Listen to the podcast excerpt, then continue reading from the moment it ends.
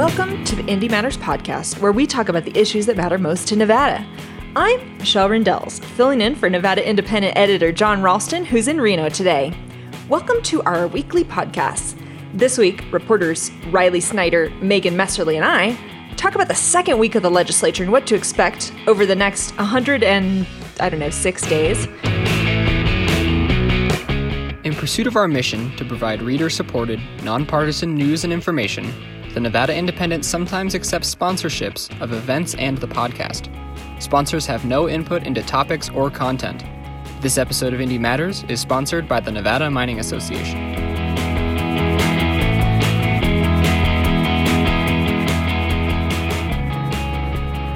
So, guys, um, this afternoon I was at an extremely long and I must say a little bit boring hearing about marijuana. They're they're trying to basically develop the cannabis um, compliance board. So there's this this group that's trying to figure out how they want to structure it. So this thing lasted for five to six hours. Uh, but you guys were at what was probably the most watched event of the day, which was the bill signing and the final passage of a gun background check bill. So, for people to understand this journey that culminated today with this bill signing, I think uh, I'd love it if you guys can take us back to where this whole idea started, which was in the 2013 legislative session. I was not there. Riley was there some of the time as a intrepid young student reporter from the Nevada Sagebrush. Yeah, shout out to the Nevada Media Alliance, which like four people remember, and like they're all in this room. So, Riley, tell me a little bit about the genesis of the background check bill in the 2013 session. And this was the bill that was uh, introduced by then Senator Justin Jones and current commissioner. Yeah, so way back in 2013, Senator then Senator Justin Jones introduced this bill that would require um, any private party gun sale or transfer, with a handful of exceptions, to first undergo a background check. Right now, under federal law, and the state obviously does this too, anytime you go to buy a gun from a federally licensed dealer, so you go to like Bob's Guns and stuff and you want to buy a firearm, they'll run a background check. Some states use the FBI's background check system, which draws on federal criminal history. Nevada has our own system, which draws on state history. It takes anywhere from like two minutes to 15 minutes, just depending on uh, a variety of factors. But you have to pass that in order to actually purchase the gun. People who can't buy guns are fugitives from justice, obviously, people not legally in the country. If you've been dishonorably discharged from the military, if you're uh, addicted to a controlled substance, things like that. Those are all reasons why you couldn't pass a background check. But there's this thing called the gun show loophole, as uh, gun control advocates like to call it, where if you go to buy a gun on Craigslist or at a gun show, or just if you meet up with a buddy in a car, you can just sell the gun one person to another person without going through a background check. And a lot of advocates have said, um, you know, that's something we want to ensure there's background checks being done because if you're mentally ill or if you don't meet one of the categories that would allow you to buy a gun from a federally licensed dealer, this is like a, a way to get around that and get your hands on a firearm. Uh, another category I didn't mention earlier is that uh, people who were have been convicted of a domestic violence misdemeanor also are prohibited from buying guns under the background check system, but they can presumably go on Craigslist or they can go to a gun uh, show and, and purchase a firearm there. So this bill was up in 2013. Um, it had a substantial number of amendments, I think like four or five. Uh, it was one of the last bills the legislature passed. It was a party line vote in the state Senate, and there was a handful of Democrats who voted against it in the Assembly. But then, as now, Democrats had a majority in both houses, so it passed. Governor Brian Sandoval vetoed it, saying it was, I think, an unfair restriction on Second Amendment uh, respecting hunters. Their argument has always been no one's really going to follow this, so it's just going to put barriers in place for illegal gun ownership, and it's just not necessary. We're going to turn criminals out of normal people. Their argument always kind of circles around this idea that, like, if me and my cousin go hunting and I give my cousin my gun, then I I'm go off to be to a criminal, right? I'm going to be a criminal because I didn't do a background check 1st Mm-hmm. So that was his argument. That was their argument at the time. And the bill was vetoed. It wasn't taken up in 2015 or anything. But Justin Jones didn't quit there. Justin Jones lost the subsequent year. He did lose the subsequent year. Um, 2014, that was the red wave.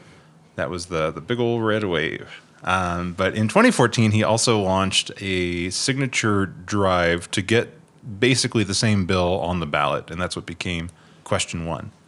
Now, Megan, you were there in the 2016 election as the Las Vegas Sun's one woman politics bureau. Yes. So you were you lived this question one, kind of the the debate there. Tell us a little bit about what happened in that election. Yeah. So, you know, like Riley mentioned, you know, this this was a proposal that that went to the ballot um, in 2016.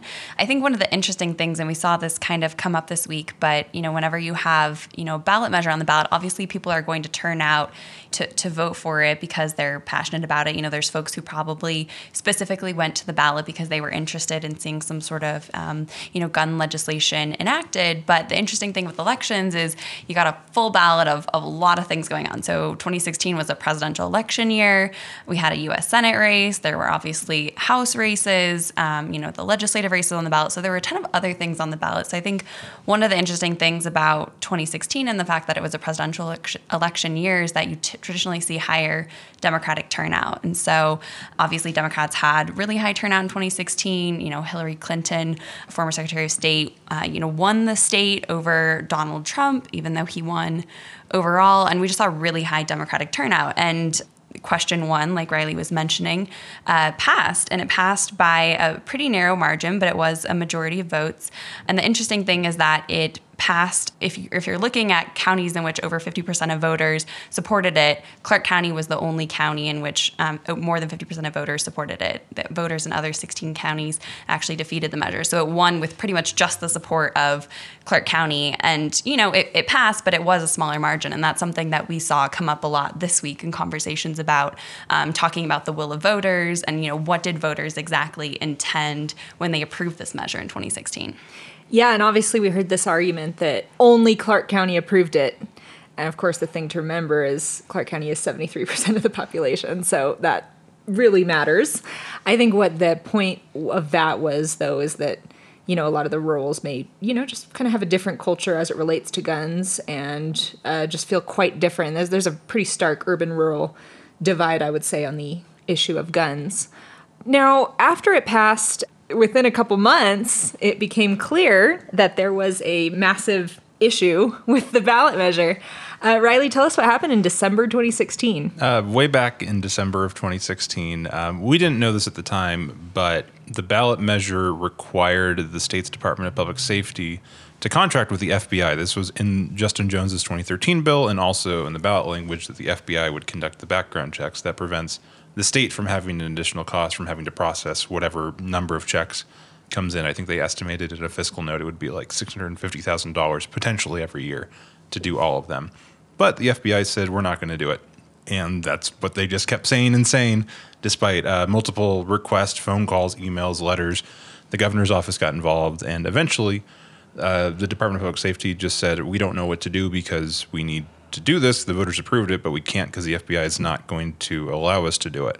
So they asked Attorney General Adam Laxalt, who had vigorously campaigned against it. He had appeared in campaign ads by the group opposing the ballot question for an opinion. They asked his office for an opinion, and his office returned an opinion saying basically this uh, initiative as written would prohibit any and all private gun sales or transfers just because there's no way to do it. Due to due justice concerns, it's just uh, unenforceable as written. So that was a legal opinion. I think there's a lot of confusion that Adam Laxalt blocked this. That's not necessarily true. His opinion was used by sheriffs to say we're not going to enforce this because it's not possible. But he got a lot of strife over the next two years and during his subsequent run, run for governor for um, issuing that opinion. But it basically just put the whole thing on ice. Like this was passed by voters in 2016 and just never went into effect and was never allowed to go into effect. And obviously in 2017, we couldn't change anything. The state prohibits any voter approved initiative from being changed for three years past implementation date. So there wasn't a lot that could be done necessarily with how it was written. Yeah, so I think, um, you know, especially as the campaign wore on, there was um, just a lot of stuff on social media angry at Adam Laxalt and probably to a lesser extent Governor Sandoval. Um, I think Adam Laxalt was really the target of that because the opinion came from his office.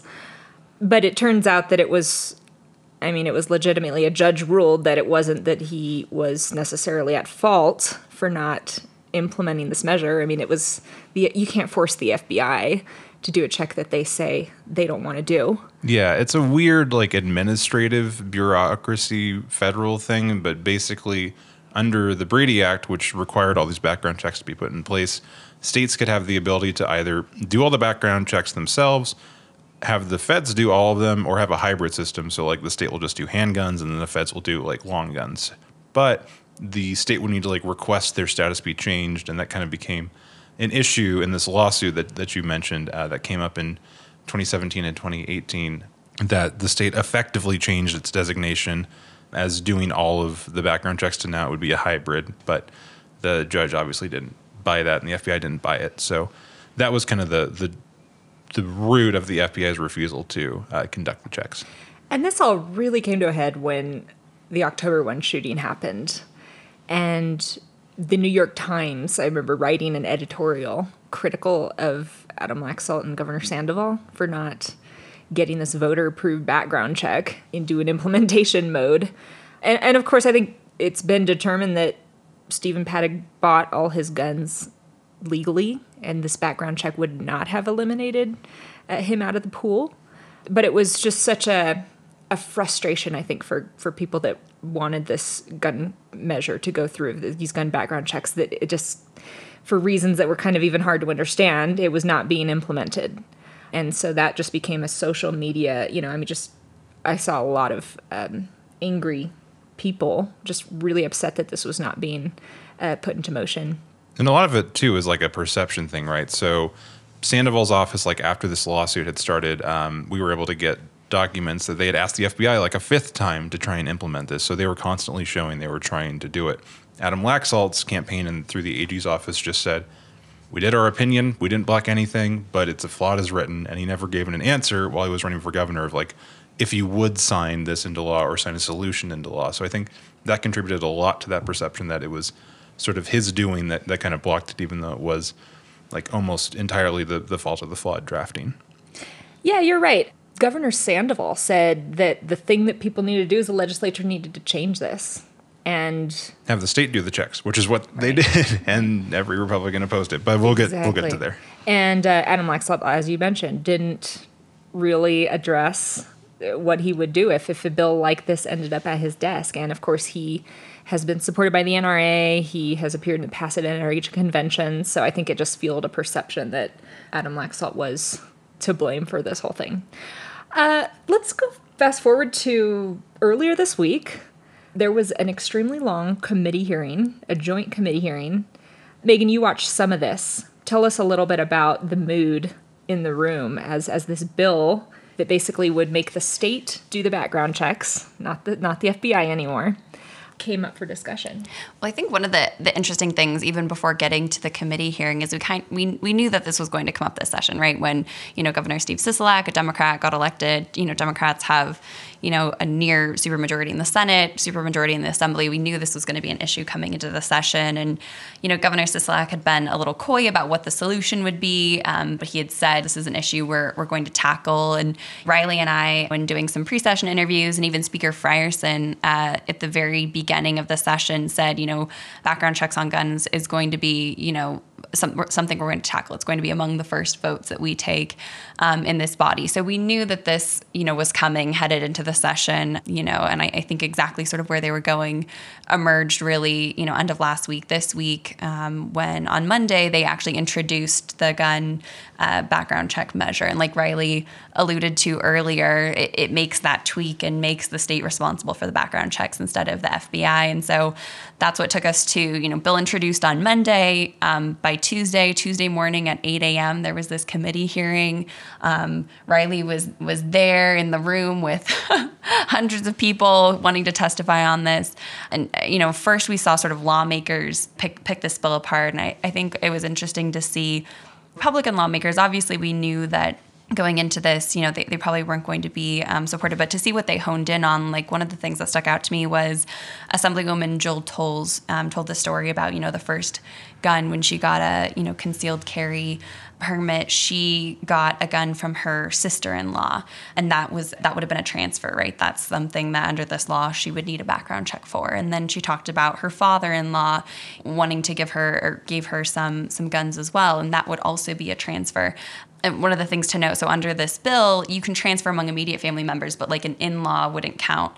So you know she was saying what about these people? You know they're basically my family. You know her, her husband's like biological family but they're still her family and now this bill would basically make this a crime um, and i would be penalized for this. So she brought up sort of that that personal example. And I know one of the things Republicans, you know, pointed out during the hearing is proponents of the bill were talking about the fact that, oh, well, you could, you know, your your father-in-law could have given, you know, the gun to your husband, and then your husband could give the gun to you. And they were like, well, then we are just gonna have all these workarounds. You know, what's what's the good of this this bill in the first place if we're just saying, okay, so you can give it to your this person who you're biologically related to, and then they can, you know, give it to their spouse, which again is approved under the bill. So that was one of the things that they one of the just one of the points that they honed on during that hearing, and I'm sure Riley will share some more of his insights and observations from that very very long hearing.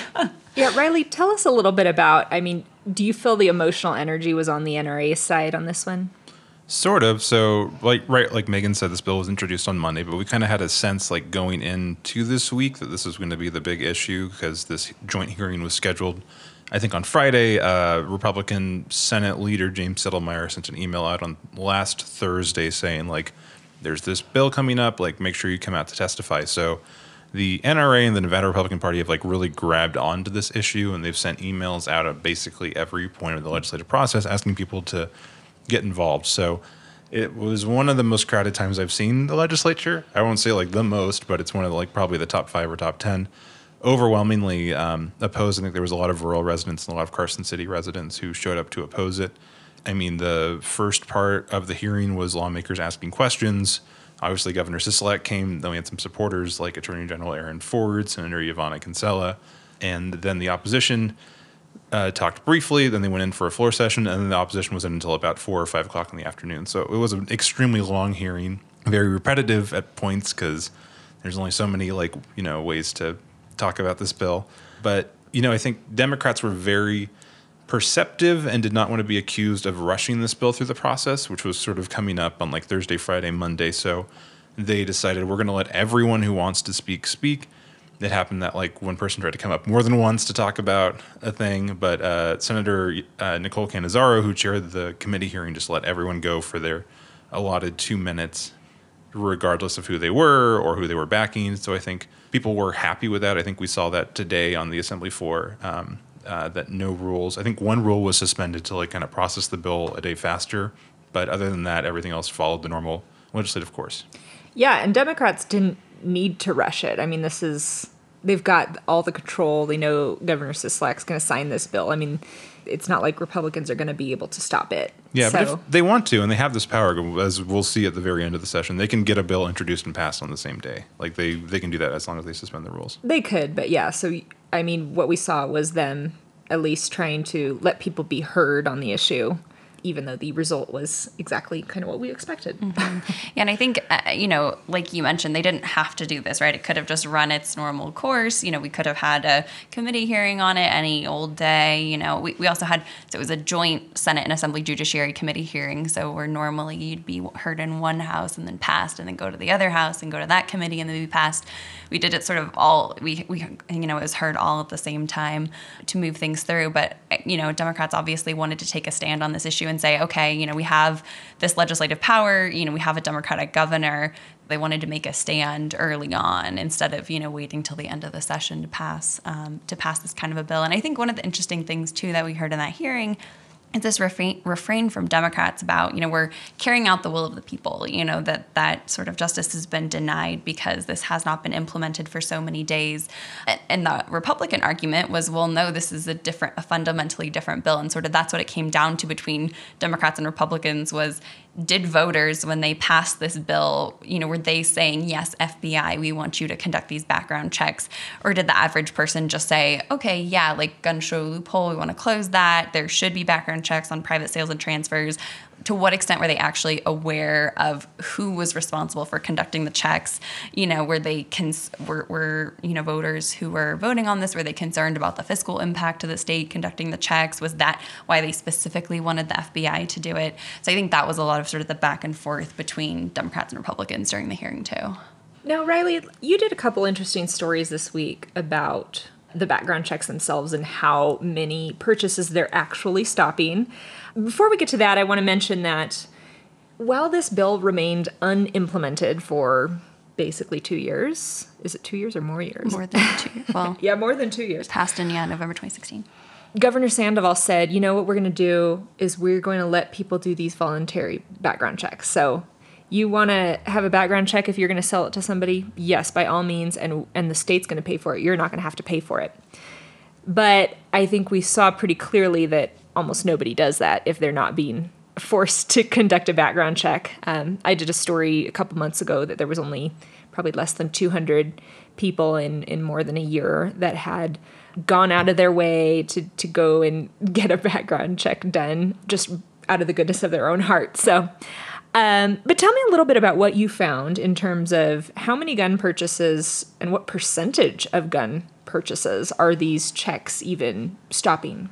Yeah, so I was curious because I watched as much of the eight hour committee hearing as I could stomach. Uh, it was a very long hearing. Um, but one thing that uh, I heard from a lot of the backers of the bill and from Attorney General Aaron Ford was like there were 5,000 um, attempted gun purchases that were rejected from a failed background check between 2012 and 2014.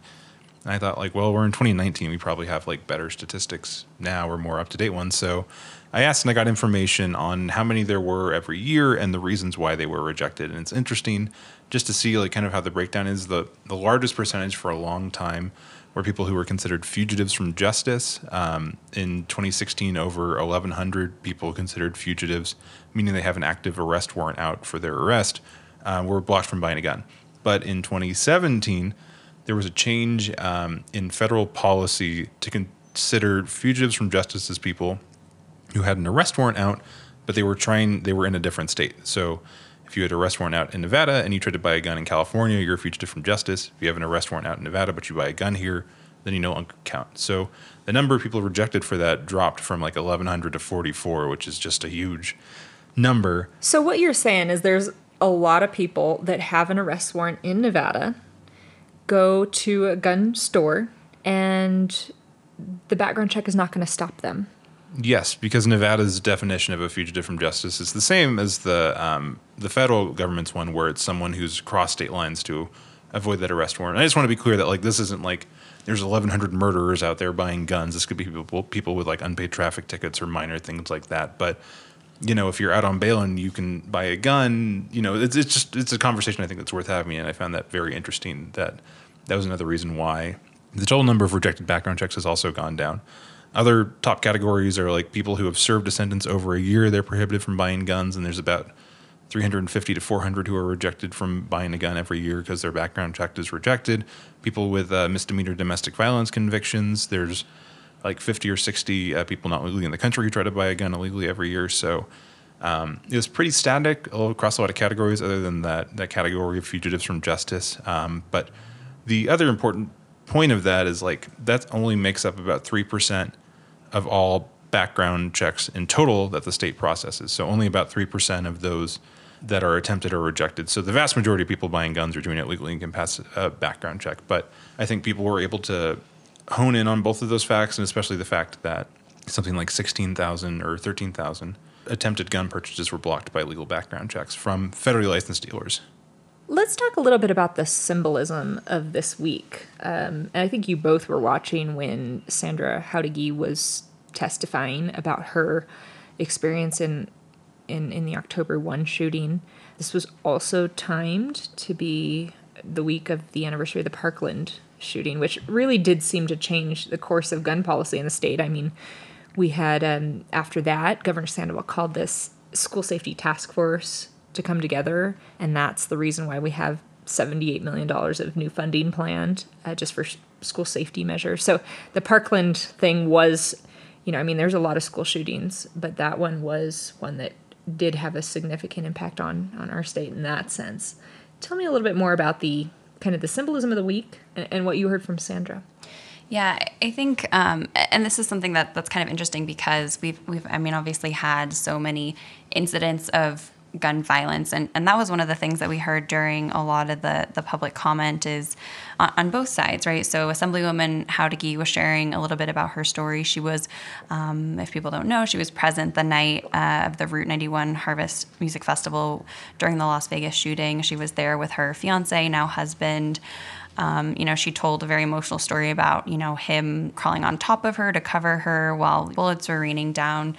You know, obviously just a very difficult experience, you know, for her and everyone else who was there that night to, to have gone through. So she, you know, shared that story and she acknowledged, like you were mentioning earlier in the podcast, that this bill specifically, you know, wouldn't have prevented the shooter from obtaining his guns, but that she was there standing in solidarity with survivors of, of other forms of gun violence. And, you know, we heard a lot of, of talk about 1 October, but also folks acknowledging that, you know, there's there's school shootings and how are folks obtaining those guns. Even, you know, folks were talking about suicide. You know, when someone commits suicide, how are they obtaining that gun? And is there a way to help that person and prevent them obtaining that gun or making it a little bit more difficult for them so you can sort of reduce gun violence in in those ways. So we saw, you know, a lot of a lot of references to a lot of just different incidents of, of gun violence and sort of this acknowledgement that, okay, maybe this bill wouldn't have stopped all of them, but maybe it would have stopped some of them, and maybe that would help in some way. So I think that's what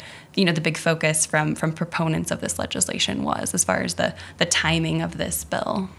Yeah, and I think uh, I heard it in a very short committee hearing of this bill in the Assembly Judiciary, and and committee chairman Steve Yeager said something to that effect. Like we we can't prove a negative. We of those thirteen thousand people that were denied a gun, how do we know if any of them would have committed a, an act, you know, of violence with that gun. We just never know. But I think a lot of the folks, what I heard over and over again was, you know, they wanted, a lot of people want to do this as a way to do something about gun violence, um, do everything they can to try to prevent in any act of gun violence, even if they are acknowledging that, you know, a background check can be circumvented and and a determined criminal could find a way to get a gun probably some other other way.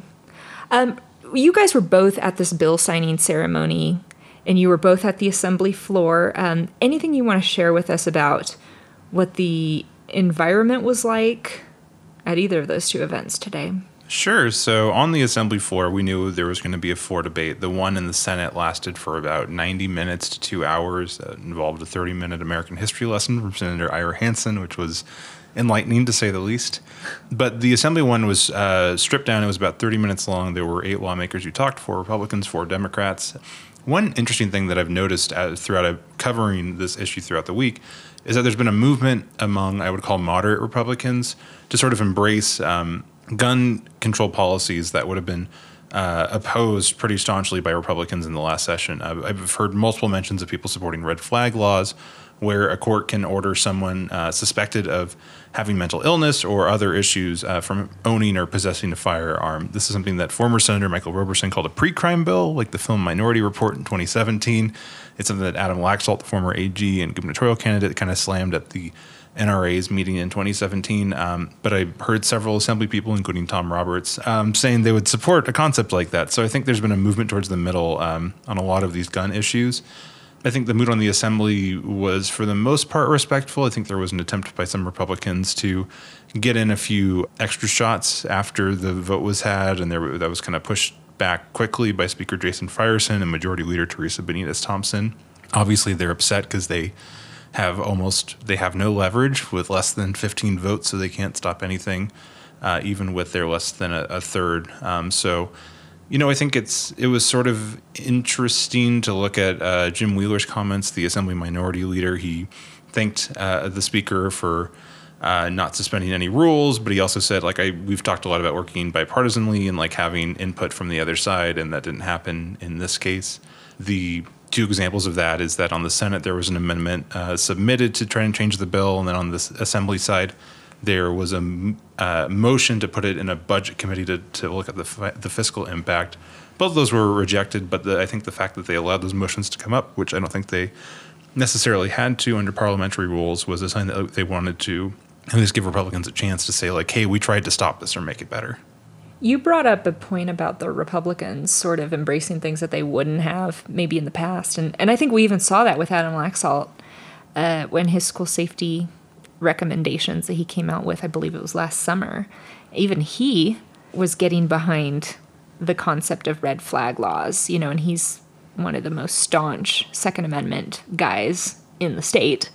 Um, so I, do, I definitely think that's a, a move that uh, we're seeing from more Republicans. And Riley, correct me if I'm wrong, but the NRA has come out in favor of some of those.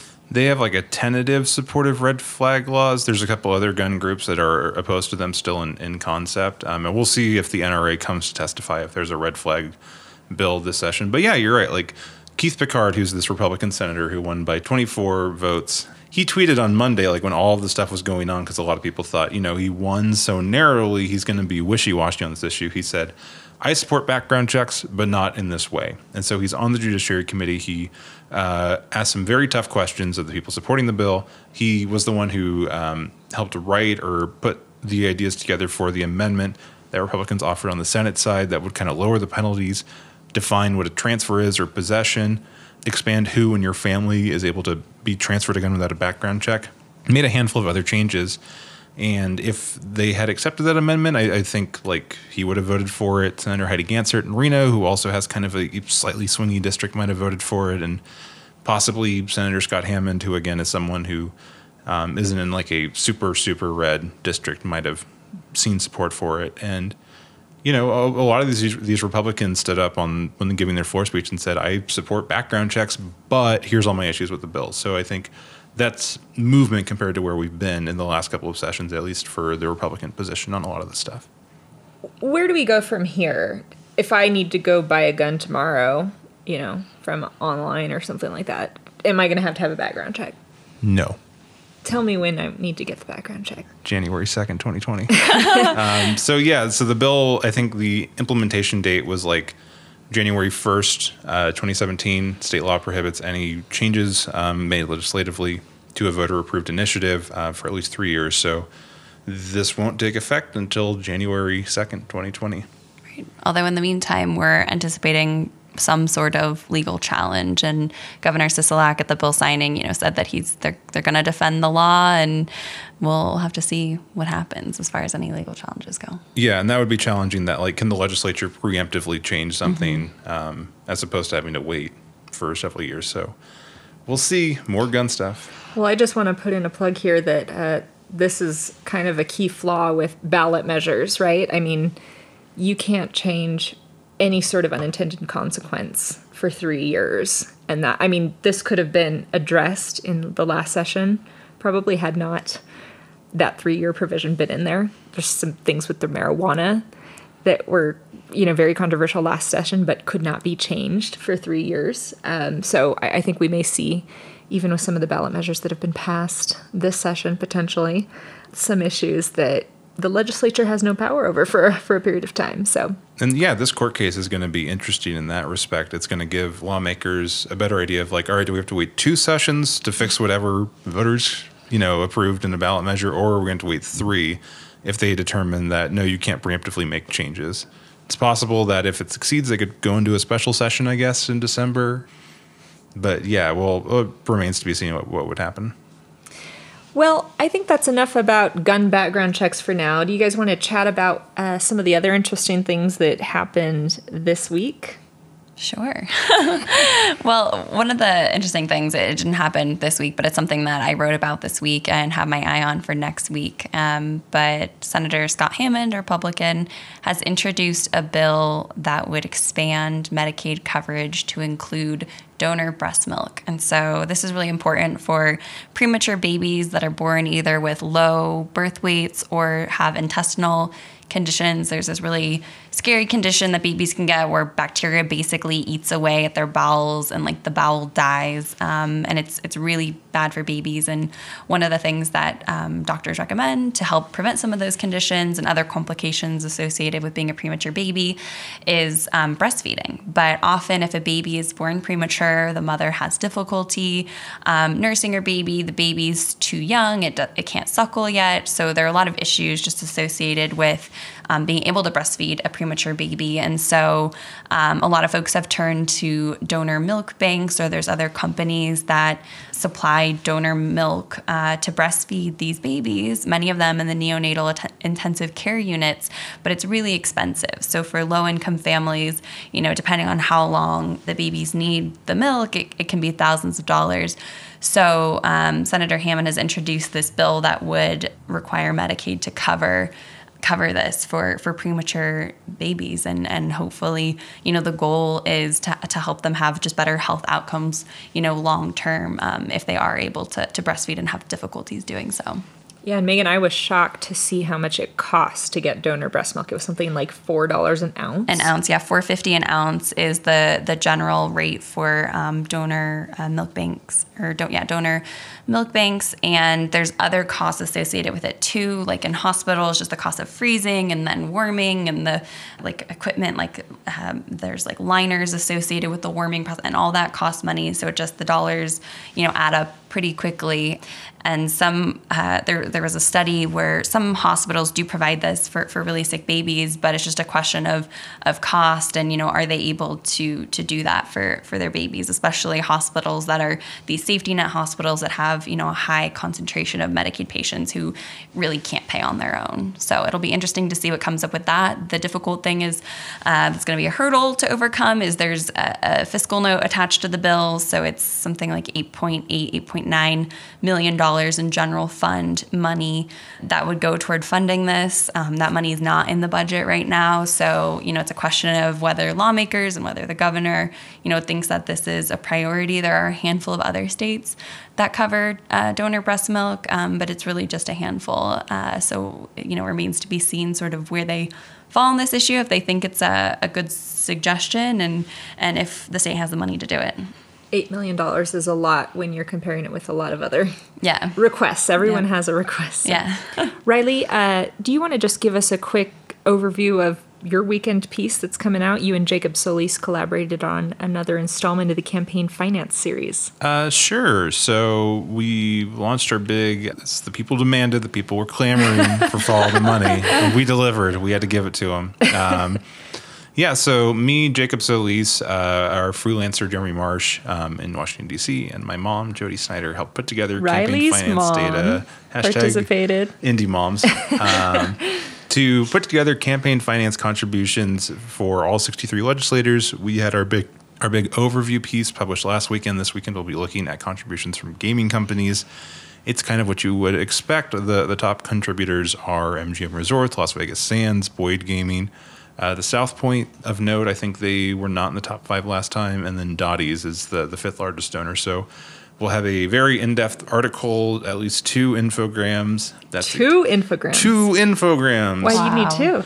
Um, one is a very long infogram just as an overview, and one is how much everyone individually got because there was no easy way to put that in text.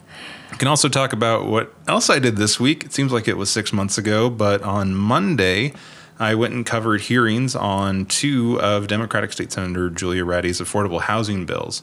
These are interesting. They all sort of came out of this interim study on how affordable housing works um, and which how Nevada can make it better. There were some really eye-popping statistics, like there's only there's a 30-year wait list for, For affordable Section 8 for Section 8 voucher Unbelievable. which is insane. So, uh, the second of the bills is just improved reporting requirements for state level agencies and, and local governments. The first part was kind of the more interesting one. It would allow local governments to waive or subsidize fees for developers um, for affordable housing. They'd have to have a public hearing and determine that's not going to affect their bond rating and stuff like that. But they could get rid of some of the things like sewer impact fees um, that could be a, a barrier to creating affordable housing. Senator Ratti uh, threw everyone for a loop and submitted an amendment. Basically, right now, cities, local governments, municipalities have to put together an affordable housing plan that like picks from eight different areas. Um, her amendment that she added to this bill would add to inclusionary zoning, where uh, local government can say like, all right, every development built within this city block has to have 25% housing that we deem affordable. Or another policy could be rent control, which has never happened in Nevada uh, and would be really interesting. It sort of made a comeback. It sort of, you know, went by the wayside in the 70s, but a lot of folks have been clamoring for that in New York City and on the uh, in the Bay Area. So again, this isn't a mandate. These are things local governments can do. Ratti said that inclusionary zoning was kind of the big one that she was focusing on, but she included rent control because a lot of constituents had asked her for that. Remains to be seen if you know the city of Las Vegas or Clark County goes anywhere with these, and the bill obviously has to pass first. But it's interesting, and I think affordable housing is going to be a big issue uh, for the remainder of the legislature se- legislative session. Just want to mention a little bit about what I was at today, which was the six hour long marijuana hearing. Uh, so it's this group trying to develop the cannabis compliance board. They want to make it potentially like the gaming control board. Probably the most interesting part about it, uh, there were a lot of just presentations about what is the gaming control board and what is the marijuana, what, what is the Department of Taxation doing. But probably the most interesting part was some of the questions from the chair, which is Brin Gibson. He's Governor Sisolak's uh, chief counsel. Uh, he was also, you know, a former deputy attorney general that was working on the gaming issues. He had a lot of questions um, and was was kind of surprised that the Department of Taxation wasn't basically throwing the book at more dispensaries. I mean, there's 659 marijuana establishment license holders, and there's been no hearings on a suspension for any license. So that sort of raised some questions for him about whether this agency had the manpower um, the resources and kind of the structure to really uh, go after marijuana businesses that were in violation of the rules. So uh, we're going to see. It might mean more regulation for these cannabis businesses. Certainly, more transparency is what Governor Sisolak has called for, since we still to this day don't even know the names of the business of people who won a conditional license from the state to get a new dispensary in the most recent round, which is kind of crazy. I mean, you don't even know the name Essence. I mean, the state will not release even that information. So there's a lot of issues right now with um, the confidentiality of, of information around marijuana uh, businesses. So, anyways, I think that's all the time that we have for this edition of the Indy Matters podcast. We want to know what you think. If you have ideas, criticism, or even praise, email us at ideas at thenvindy.com. And please check out our site if you haven't already, thenevadaindependent.com. Go search for us on iTunes, Google Play, Spotify, Stitcher, and rate us and subscribe too. I want to thank uh, Riley and Megan for being here today, and special thanks to our producer, Joey Lovato, who makes us all sound podcast smooth. I'm Michelle Rindels. Thanks for listening to Indy Matters, and we'll talk to you next week.